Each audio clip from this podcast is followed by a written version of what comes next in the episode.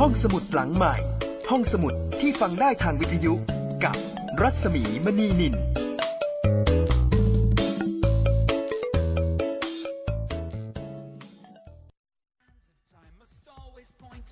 Yesterday's past, today has come and gone. The secret of tomorrow's coming fast. Which bedtime story shall I sing to you when we turn out the lights? One of eternity, or one of just a thousand and one? The answers from above? Is there a goddess with the hourglass of love? So many questions swirling all around my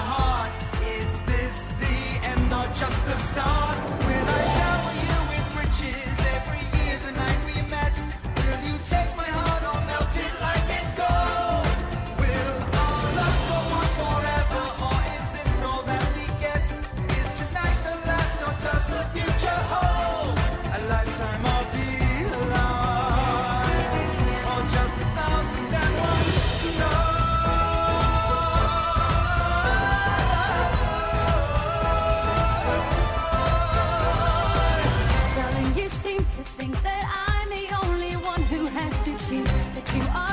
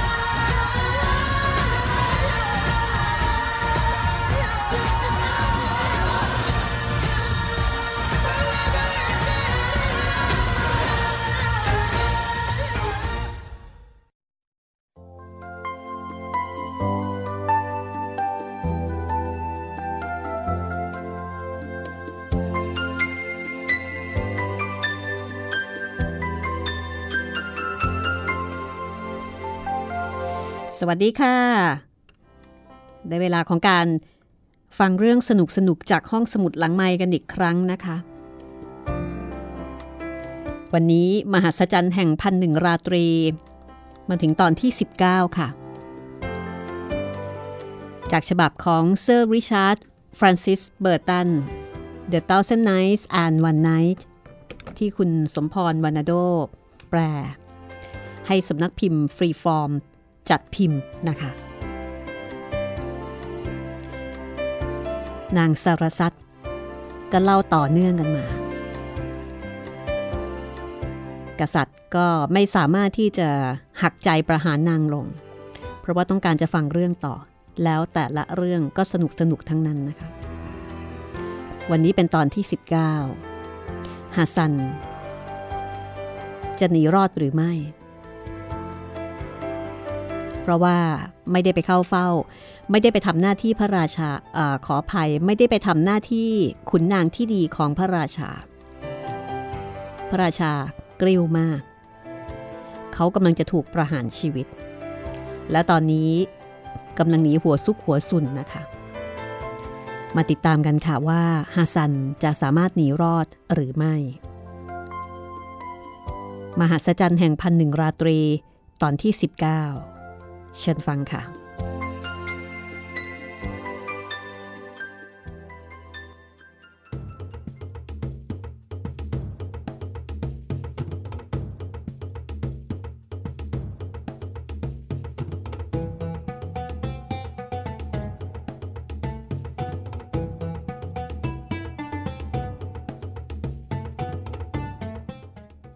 ฮัสซันก็หนีต่อไปจนกระทั่งไปถึงสุสานฝังศพ ฮัสซันนั่งลงข้างๆ หลุมศพ เอาชายเสื้อที่คลุมศีรษะลง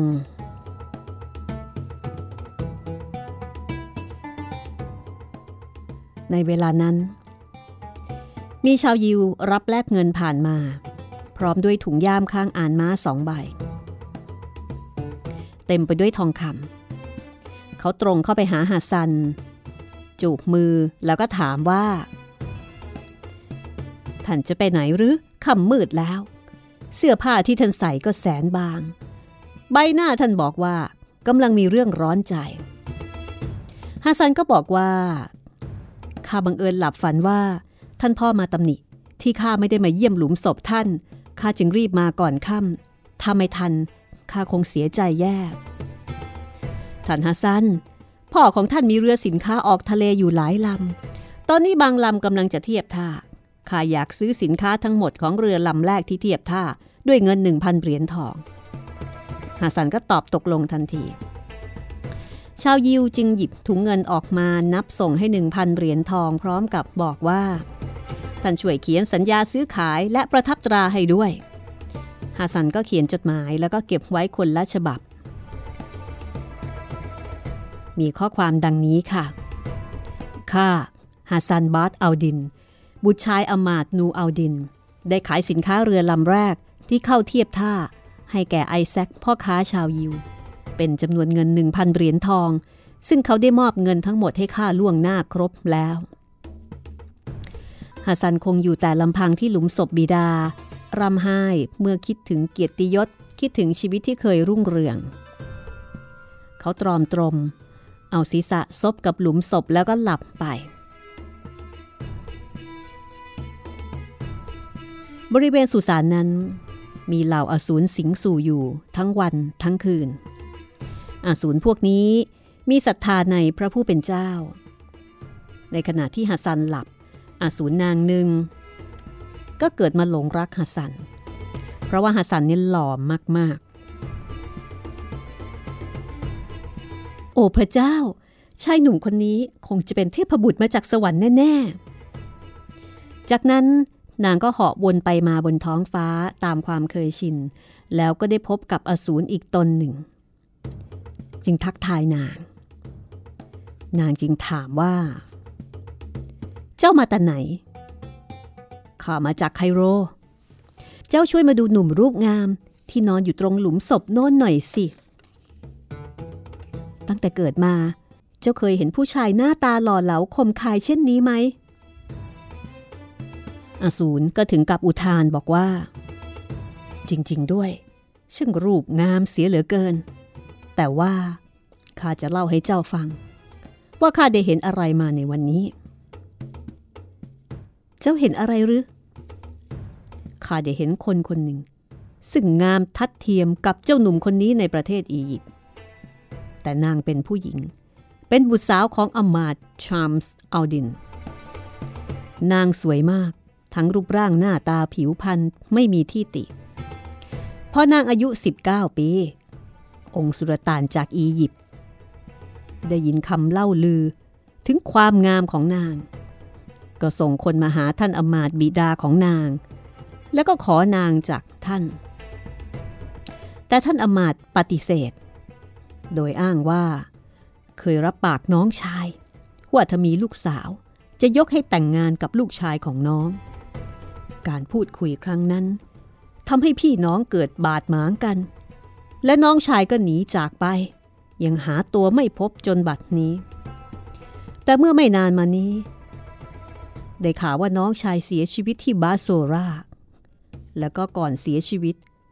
ได้แต่งงานกับบุตรสาวของอมาตและมีลูกชายคนหนึ่ง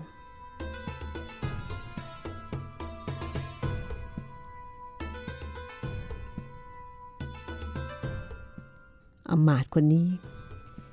ประกาศไว้ว่า เขาจะไม่ยอมให้ลูกสาวแต่งงานกับใคร นอกจากลูกของน้องชาย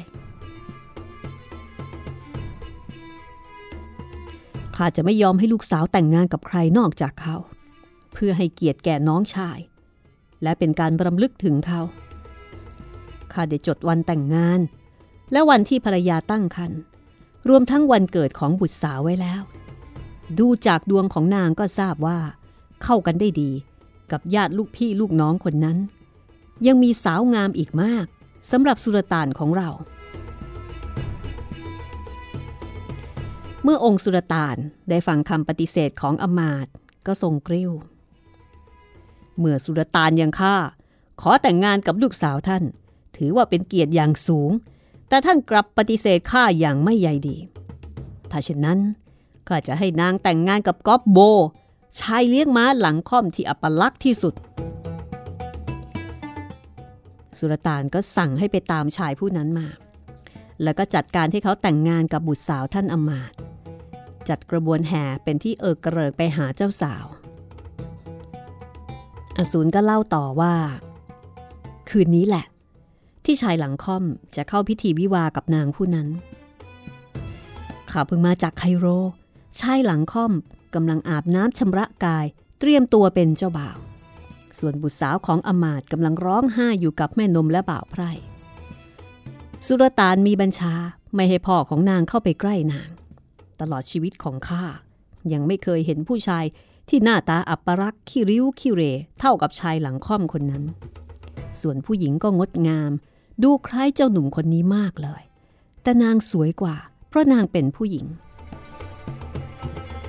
พอดีรุ่งสาง นางสารสัตจึงต้องหยุดเล่า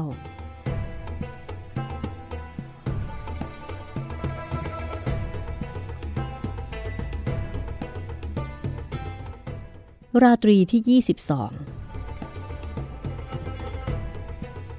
ไอ้โกหก ชายหนุ่มคนนี้ หน้าตาดีที่สุดแล้ว นางอสูรไม่ยอมเชื่อ แต่อสูรหนุ่ม ก็ยังคงยืนยันว่า เรื่องที่ตนพูดนั้นเป็นเรื่องจริง น้องสาว นางที่ข้าพูดถึงงามกว่านี้จริง ๆ ไม่มีใครคู่ควรกับนางมากไปกว่าเขาอีกแล้ว เขาช่างเหมือนกันราวพี่น้อง หรือญาติลูกพี่ลูกน้อง น่าเสียดายนัก ที่นางจะต้องตกเป็นของเจ้าค่อมคนนั้น นางอสูรจึงบอกว่า อย่ากระนั้นเลย ช่วยกันอุ้มฮัสซันไปไคโร จะได้เปรียบเทียบกับนางงามผู้นั้นให้เห็นดำเห็นแดงกันไปเลย ว่าใครจะงามกว่ากัน คือนางอสูรนี่ไม่เชื่อ ว่าจะมีคนที่ดูดีแล้วก็สวยงามกว่านี้ ต่อไปนี้จะเรียกนางอสูรว่าอสุรี แล้วก็ฝ่ายอสูรผู้ชายเรียกว่าอสุราก็แล้วกันนะคะ ตามต้นฉบับ อสุราก็ตกลงรับคำบอกว่าดีมากเลย จะได้รู้กันไปเลยว่าใครงามกว่ากัน อสุราก็อุ้มหัสซันเหาะไปเหมือนนก นางอสุรีก็เหาะตามไปติดๆ จนกระทั่ง ถึงกรุงไคโร เขาก็วางหัสซันบนแท่นหินใหญ่แท่งหนึ่ง แล้วก็ปลุกให้ตื่นเมื่อฮัสซันตื่นขึ้นมา พบว่าตนไม่ได้อยู่ที่หลุมศพบิดาในบาโซรา หันซ้ายหันขวาก็รู้ว่ามาอยู่ในสถานที่ที่แปลก ไม่เคยมา ในขณะที่จะส่งเสียงร้อง อสุราก็ทำท่าทีบอกให้เงียบๆไว้ แล้วก็นำเสื้อผ้าอย่างดีมาให้ฮัสซันเนี่ยสวมใส่ ยื่นคบเพลิงมีไฟลุกโชดช่วงให้อันหนึ่งแล้วก็บอกว่าข้าพเจ้ามาที่นี่ด้วยหวังดี จงรับคบเพลิงนี้ไว้ แล้วเดินปะปนไปกับผู้คนที่บริเวณสถานอาบน้ำ เดินตามพวกเขาไป โดยไม่หยุดแวะที่ใด จนถึงบ้านหลังหนึ่ง ที่กำลังมีพิธีแต่งงาน จงเดินเข้าไป โดยไม่ต้องเกรงกลัวสิ่งใด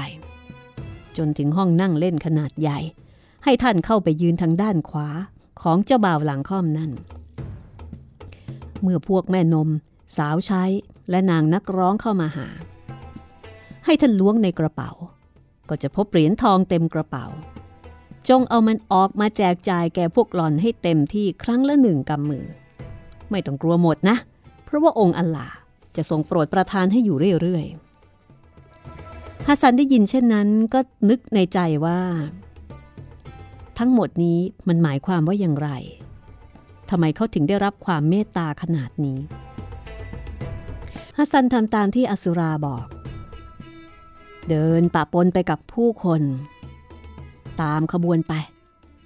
จนพบชายหลังค่อมขี่ม้า เขาเบียดตัวเอง ในฝูงชน พบว่าแต่ละคนแต่งกายสวยงาม ใส่ผ้าโพกหัว แล้วก็เสื้อคลุมแขนยาวทอด้วยทอง พวกหญิงนักร้อง หยุดรอให้ผู้คนแจกเงินให้อยู่บ่อย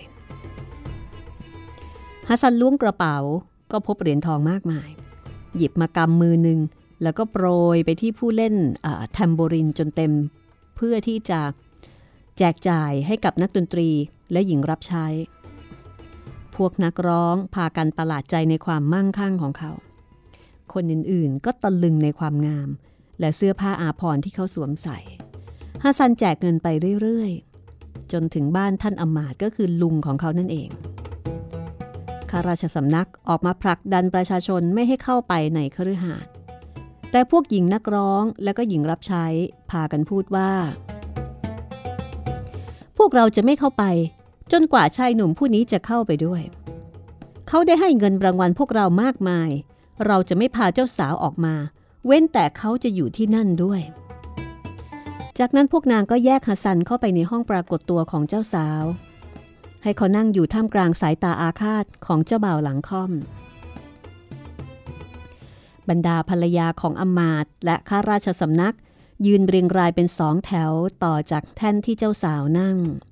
แต่ละคนถือเทียนไขจุดสว่าง ล้วนมีผ้าคลุมหน้า เมื่อหญิงเหล่านั้นเห็นรูปโฉมของฮัสซัน และใบหน้าผ่องใสดุดพระจันทร์วันเพ็ญต่างก็พากันหลงไหล บรรดานางนักร้อง พูดต่อหน้าทุกคนว่า ชายรูปงามเบื้องหน้าเรานี้ งามดุดทองสีแดงที่สุกปรั่ง ให้พวกเราปรนิบัติเขาและทำตามที่เขาปรารถนาทุกอย่าง เหล่าสตรีพากันมาล้อมรอบฮัสซัน แสงสว่างจากเทียนและคบเพลิง ก็ยิ่งขับเน้นความงดงามของเขาขึ้นอีกอย่างน่าอิจฉา ต่างคนต่างใคร่มีโอกาสอิงแอบแนบอกเขาสักชั่วโมงหรือว่าหนึ่งปี หัวใจแต่ละคนเต้นไม่เป็นสัม ต่างพูดว่า ผู้หญิงคนไหนได้เป็นเจ้าของฮัสซัน ก็คงจะมีความสุขที่สุดเลย เพราะว่าหล่อเหลือเกิน แล้วก็พากันสาบแช่งเจ้าบ่าวหลังค่อม และคนที่จัดให้เขาแต่งงานกับสาวงามผู้เลอโฉม แล้วก็พากันอวยพรให้ฮัสซัน ชายหนุ่มผู้นี้เท่านั้นที่คู่ควรกับเจ้าสาวของพวกเรา น่าเสียดาย ที่จะให้นางแต่งงานกับชายหลังค่อมอัปลักษณ์ ขอองค์อัลลาโปรดสาบแช่งเขา และองค์สุลต่าน ผู้ที่บัญชาให้มีการแต่งงานครั้งนี้ด้วย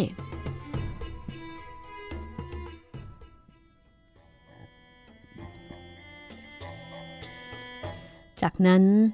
บรรดานางนักร้องกระดีดสีตีเป่าเครื่องดนตรีของตนอย่างร่าเริง พร้อมกับประกาศการปรากฏตัวของเจ้าสาว บุตรสาวของท่านอมาตก็ออกมาพร้อมด้วยสาวใช้ คือเดินออกมาเนี่ยมีสาวใช้ล้อมรอบทำให้เธอยิ่งดูโดดเด่นจับตา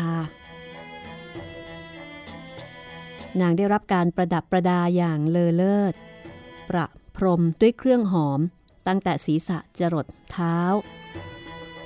เรื่อนผมตกแต่งงดงาม เสื้อผ้าอาภรณ์ประดับด้วยเพชรนินจินดาล้ำค่าดังนางกษัตริย์ สวมเสื้อคลุมปล่อยตามสบาย ทอเป็นลวดลายด้วยทองสีแดงเปล่งปลั่ง เป็นรูปสัตว์และนก ดวงตาและจงอยปาก ประดับอัญมณี กรงเล็บทำจากทับทิมสีแดงและมรกตสีเขียว สวมสร้อยคอที่เป็นฝีมืองานของช่างชั้นเอก มูลค่าหลายพันเหรียญทอง เจ้าสาวงดงามเฉิดฉายประดุดพระจันทร์วันเพ็ญเยื้องกายเข้าสู่ห้องโถงดุดนางอับสร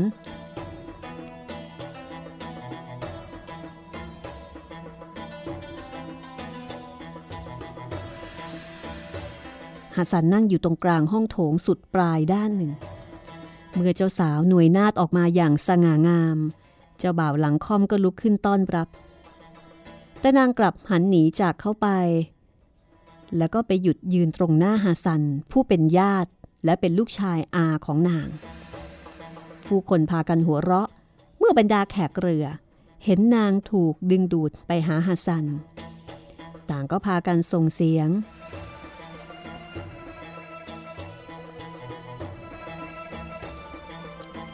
หญิงสาวนักร้องตะโกนเสียงดัง ฮัสซันล้วงกระเป๋าหยิบเหรียญทองอีกกำมือหนึ่งโยนไปที่เครื่องดนตรีของพวกหล่อน บรรดาหญิงสาวนักดนตรีดีใจ แล้วก็บอกว่า เราอยากให้เจ้าสาวเป็นของท่านฮัสซันยิ้มตอบ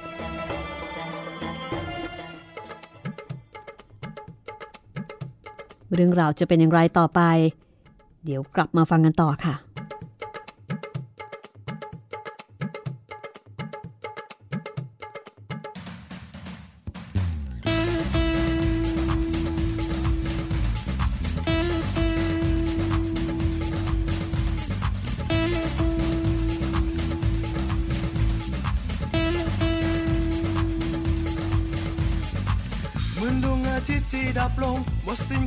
ที่ยืนยง ไม่มีใครแล้วที่สื่อต้องรักฉันจนวันตาย จะไม่มีรอยยิ้มอีกต่อไป จะไม่มีความรักให้กับใคร มีเพียงความแค้นในจิตใจ ต่อจากวันนี้ แล้วเธอก็เข้ามาตราตีที่นานนานเป็นดังในนิทานที่ฉันได้พบเจอ ความรักที่หายไปสุดท้ายได้มาคือเธอ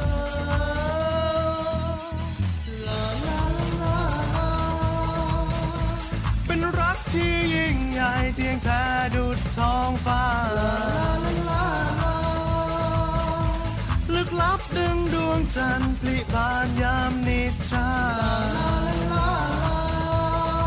พันหนึ่งราตรีที่มีค่ารอยยิ้มกลับคืนมาเรื่องราวยังคงอยู่ชั่วการและ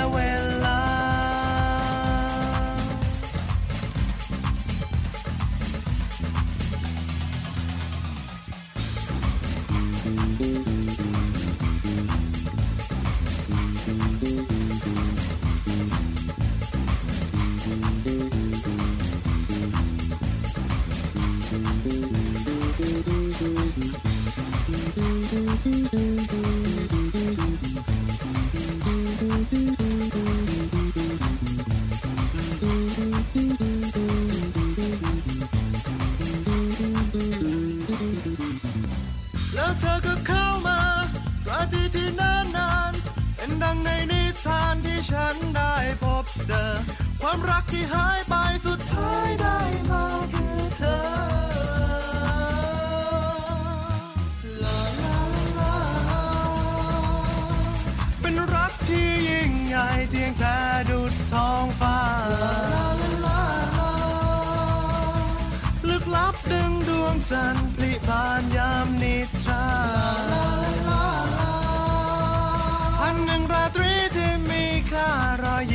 Afkun maður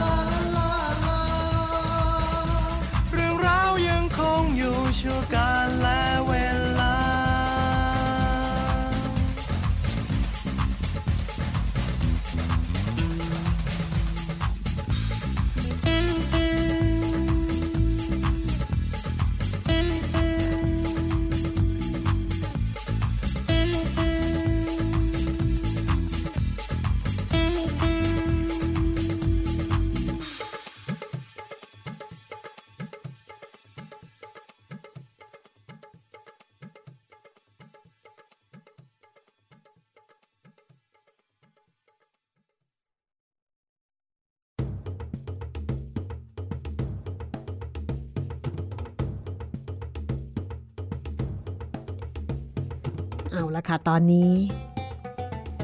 ผู้คนก็ต่างล้อมวงเข้ามา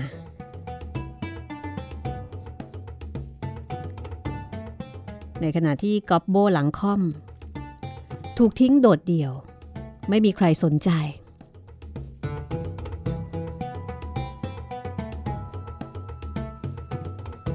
ทุกครั้งที่พวกเขาจุดเทียนให้เจ้าบ่าวหลังค่อม เทียนก็ดูเล็กริบปรี และก็ดับลง เขาจึงนั่งอยู่ในความมืดและความเงียบ มองไม่เห็นอะไรเลยนอกจากตัวเอง ส่วนฮัสซันเห็นเจ้าบ่าวนั่งโดดเดี่ยวในความมืด ขณะที่แขกในงานต่างถือคบเพลิง และเทียนเข้ามาห้อมล้อมตน ก็รู้สึกประหลาดใจ แต่เมื่อมองดูเจ้าสาวที่เป็นญาติ แล้วก็เป็นบุตรสาวของลุงก็รู้สึกยินดี อยากจะเข้าไปทักทายนาง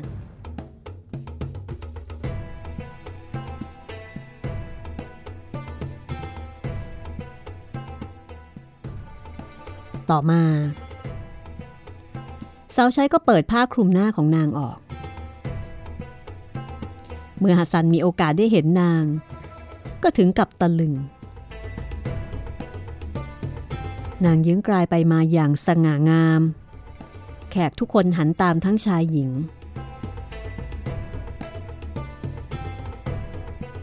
เธอสวยมาก โดดเด่นดังพระจันทร์เต็มดวงยามโผล่พ้นขอบฟ้า ผมดำสนิทตัดกับแก้มที่เปล่งปลั่ง ฟันขาวเรียงเป็นระเบียบยามแย้มยิ้ม อกอวบเต่งตึง เอวองกลมกลึงอ่อนไหว เมื่อเปลี่ยนอีกชุดหนึ่ง ดูดังผมดกสยายปรกใบหน้า ดำสนิทดุดรัติการยามมืดมิด ดวงตาใสซื่อ ยิงตรงปักหัวใจผู้พบเห็นราวกับสอนวิเศษ ต่อมาพวกเขาให้นางเปลี่ยนใส่ชุดที่สี่นางก็ก้าวออกมาดุดตะวันสาดแสง เยื้องกลายไปมา สง่างามดังละมั่งสาว นางก็เปลี่ยนชุดเรื่อยไป จนกระทั่งถึงชุดที่ 7 ชุดสุดท้าย ชุดที่ 7 นี้ สีสันก้ากึ่งระหว่างสีดอกคำฝอยแซมกับสีหญ้าฝรั่งพวกเขาเปลี่ยนชุดให้เจ้าสาวถึง 7 ครั้ง 7 คราต่อหน้าหาซัน โดยไม่มีใครสนใจก๊อบโบ ชายหลังค่อมที่ถูกทิ้งให้เศร้าโศกตามลำพัง เมื่อนางลืมตาขึ้น ก็ถึงกับออกปากว่า โอ้พระเจ้า ขอทรงโปรดให้ชายผู้นี้เป็นคู่ครองของข้า โปรดพาข้าให้พ้นจากเจ้าบ่าวหลังค่อมคนนี้ด้วยเถิด เมื่อเสร็จพิธีส่วนนี้ พวกเขาก็ให้แขกเรือแยกย้ายกันกลับไป ทั้งพวกผู้หญิงและเด็กๆ เหลืออยู่แต่ฮัสซันแล้วก็ชายหลังค่อม ขณะที่หญิงรับใช้ พาเจ้าสาวเข้าไปยังห้องชั้นใน เพื่อเปลี่ยนชุดรอรับเจ้าบ่าวเข้าห้องหอ ชายหลังค่อมตรงเข้ามาพูดกับฮัสซันว่า ท่านได้ช่วยสร้างความสนุกคลึกครื้น ให้แก่งานวิวาของเรามาทั้งคืนแล้ว เวลานี้หมดธุระแล้ว เหตุใดท่านจึงยังไม่กลับไปฮัสซันก็บอกว่า ตกลงในนามขององค์อัลลาข้าจะไปละ พูดจบ ก็เดินไปที่ประตู แต่ถูกอสุราขวางไว้ อสุราบอกว่า อยู่ที่นี่แหละฮัสซันเมื่อชายหลังค่อม ออกไปทำธุระส่วนตัวในห้องเล็ก ท่านจงเข้าไปรออยู่ในห้องหอทันที เมื่อเจ้าสาวมาก็จงบอกนางว่าข้าคือสามีเจ้า พระราชาทรงออกอุบายสนุกสนุกเล่น ความจริงชายหลังค่อม คือคนเลี้ยงม้าของเรา จากนั้นให้เธอเดินไปหานาง แล้วเอาผ้าคลุมหน้าของนางออก เวลานั้น ชายหลังค่อม เข้าไปทำธุระปลดทุกข์ ขณะที่นั่งทำธุระ อสุราก็ออกมาจากถังใส่น้ำแปลงกายเป็นหนู ส่งเสียงร้องจี๊ดจี๊ดชายหลังค่อม ได้ยินเสียงก็ถามว่า จ้าเป็นใครกัน หนูก็ขยายใหญ่ขึ้นใหญ่ขึ้น จนกลายเป็นแมวสีดำสนิทร้องเหมียวเหมียวดังลั่น จากนั้นก็กลายเป็นสุนัขเห่าโฮ่งโฮ่งเจ้าบ่าวคอมก็ตกใจ ร้องไล่ตะเพิด ออกไปอีตัวเสนียดจันไร สุนัขตัวใหญ่ขึ้นใหญ่ขึ้น กลายเป็นม้า ม้ากึ่งลาก็ตัวโตขึ้นอีก จนเท่าควายตัวใหญ่ เข้ามาขวางหน้าชายหลังค่อมที่กำลังส่งเสียงร้องเรียกให้ใครเข้ามาช่วย เจ้าค่อม เจ้าคนอัปลักษ์เจ้าคนสกปรกยิ่งกว่าเจ้าบ่าวคนใด ตอนนี้ควายตัวใหญ่ ส่งเสียงเป็นมนุษย์ผู้ชายดุด่าไล่ชายหลังค่อม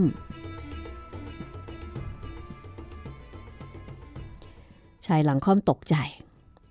ล้มชักอยู่กับพื้น ฟันกระทบกันกึกกัก อสุราได้ทีจึงขู่สำทับบอกว่า โลกนี้แคบนักหรือเจ้าหาใครไม่ได้แล้วหรือถึงคิดจะแต่งงานกับนางผู้เป็นที่รักของข้า ตอบเข้ามาเดี๋ยวนี้ ไม่เช่นนั้นข้าจะบดเจ้าให้เป็นผุยผง ชายหลังค่อมก็ตกใจ ข้ากลัวแล้ว ท่านไปยากาสอน ทั้งหมดไม่ใช่ความผิดของข้า พวกเขาบังคับให้ข้าแต่งงานกับนาง ข้าหารู้ไหมว่านางมีคู่รักเป็นปีศาจควาย ข้าเสียใจจริง ๆ เอาเถอะ แต่เจ้าจะต้องอยู่ที่นี่ แล้วก็อย่าแพร่งพรายเรื่องนี้กับผู้ใด ก่อนตะวันขึ้น มิฉะนั้นข้าจะหักคอเจ้า ต่อเมื่อตะวันขึ้นแล้ว เจ้าค่อยโผล่ออกไป แล้วก็จะกลับมาอีกเป็นอันขาด พูดจบอสุราก็คว้ากอบโบ ห้อยหัวลงเท้าชี้ฟ้าอยู่ในห้องสุขา แล้วก็กำชับว่า จะทิ้งเอาไว้ที่นี่ แต่จะจับตาดูจนกว่าตะวันจะขึ้น หากกอบโบขยับแม้แต่นิดเดียว อสุราจะจับขาฟาดกับกำแพง ให้สมองเละตายไปเลย จงระวังชีวิตของเจ้าเอาไว้ให้ดี ในขณะที่หัสซันก็เดินเข้าไปในห้องหอ ตามที่อสุราบอก ขณะนั้น หญิงแก่แม่นมก็พาเจ้าสาวเข้ามาที่ประตูชั้นนอก แล้วก็กล่าวกับนางว่า จงออกไปรับสิ่งที่พระผู้เป็นเจ้าประทานให้ แล้วก็ทิ้งนางไว้ตามลำพัง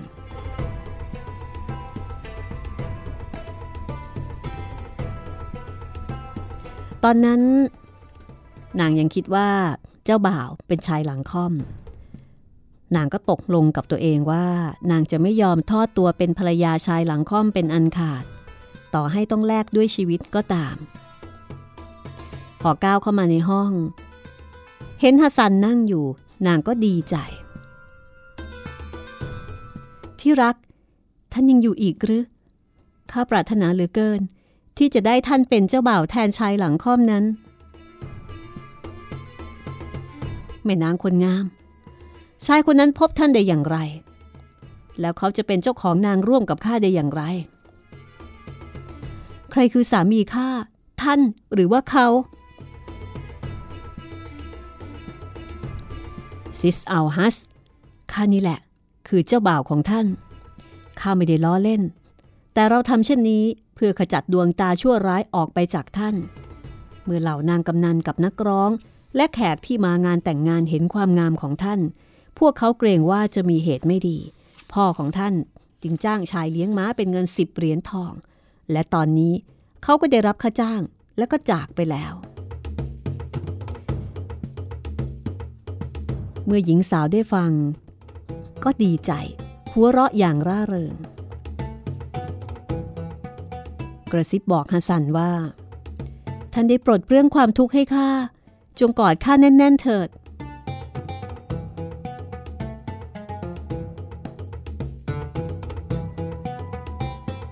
นางเปลื้องผ้า เผยโฉมสครานจากหัวจรดเท้า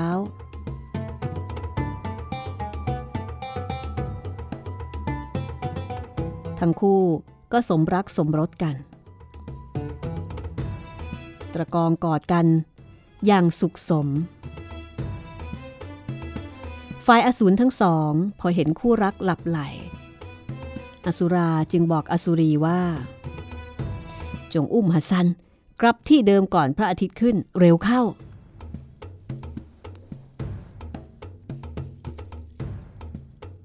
นางอสุรี ตรงเข้าช้อนร่างฮัสัน ซึ่งมีแต่เสื้อสีฟ้าตัวเดียว ความรีบร้อนทำให้ลืมนึกถึงเสื้อผ้าที่เหลือ พากันห่อไป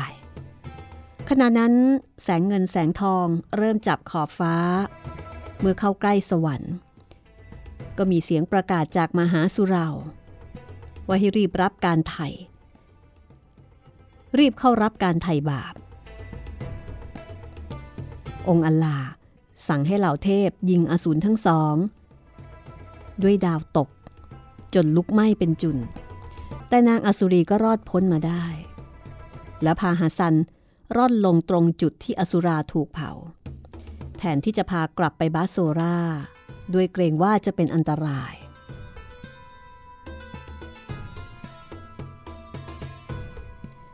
โดยลิขิตสวรรค์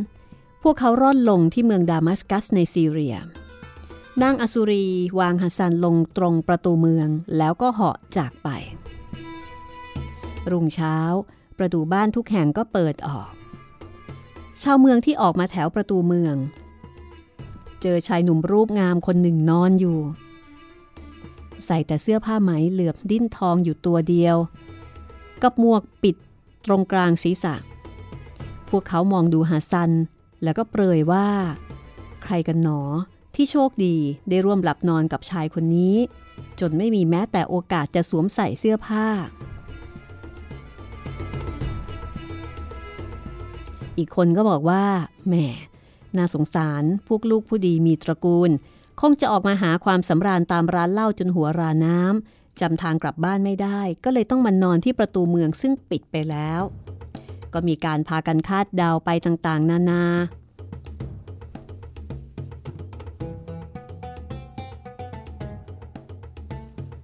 ต่อมา เสียงร้องของผู้คนที่เห็นฮัสซัน ก็ทำให้ฮัสซันตื่นขึ้น แล้วก็พบว่าตนมานอนอยู่ที่ประตูเมือง ห้อมล้อมด้วยผู้คนฮัสซันก็แปลกใจถามออกไปว่า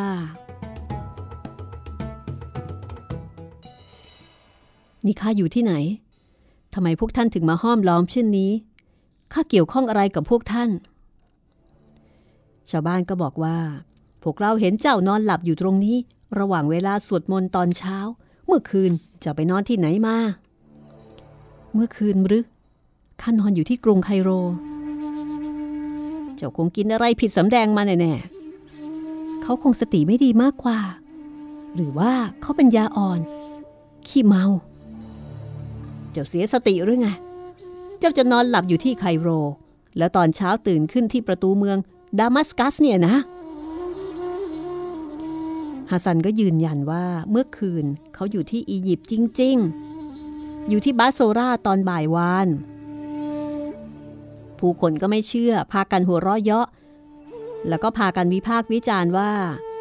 ฮัสซันเนี่ย ถ้าไม่บ้าก็ต้องถูกผีเข้า นี่ ไอ้นุ่มตั้งสติให้ดี แกคิดถึงเหตุผลสิ ถ้าแกอยู่ที่บาโซราเมื่อวาน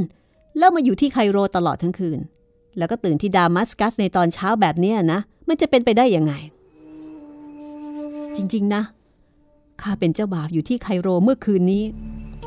เจ้าคงจะฝันไปมากกว่า ไม่ ไม่ใช่ความฝัน ไม่ใช่ภาพนิมิต ข้าอยู่ที่ไคโรจริง ๆ พวกเขาพาเจ้าสาวมาให้ข้า มีคนอีกคนหนึ่งอยู่ด้วย ชายหลังค่อมที่เป็นเจ้าบ่าวก็ได้แต่นั่งรอ นี่ไม่ใช่ความฝัน ถ้าเช่นนั้น ถุงใส่ทองกับผ้าโพกหัว เสื้อคลุมและกางเกงของข้าอยู่ไหน จากนั้นเขาก็ลุกขึ้นเดินเข้าไปในเมือง เดินไปตามถนนตรอกซอกซอยไปตามตลาด ผู้คนก็ตามกันไปติดๆแล้วก็ร้องตะโกนอย่างหยอกล้อว่าคนบ้าคนบ้า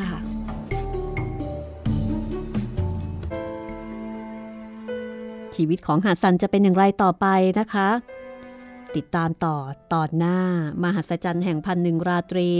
ตอนที่ 20 ค่ะ วันนี้ขอบคุณที่ติดตามรับฟังนะคะ สวัสดีค่ะ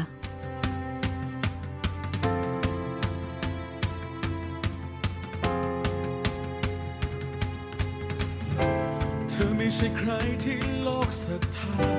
สิ่งที่ลวงตาไม่มีอยู่จริง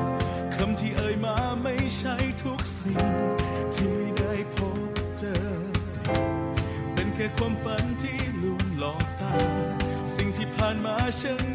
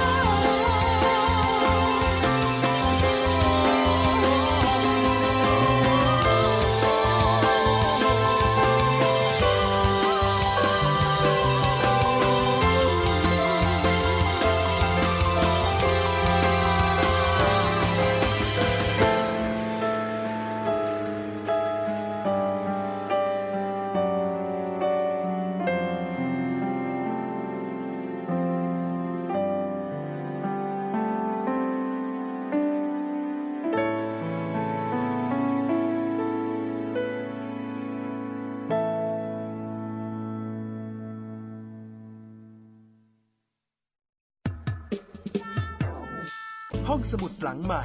ห้องสมุดที่ฟังได้ทางวิทยุกับรัศมีมณีนิน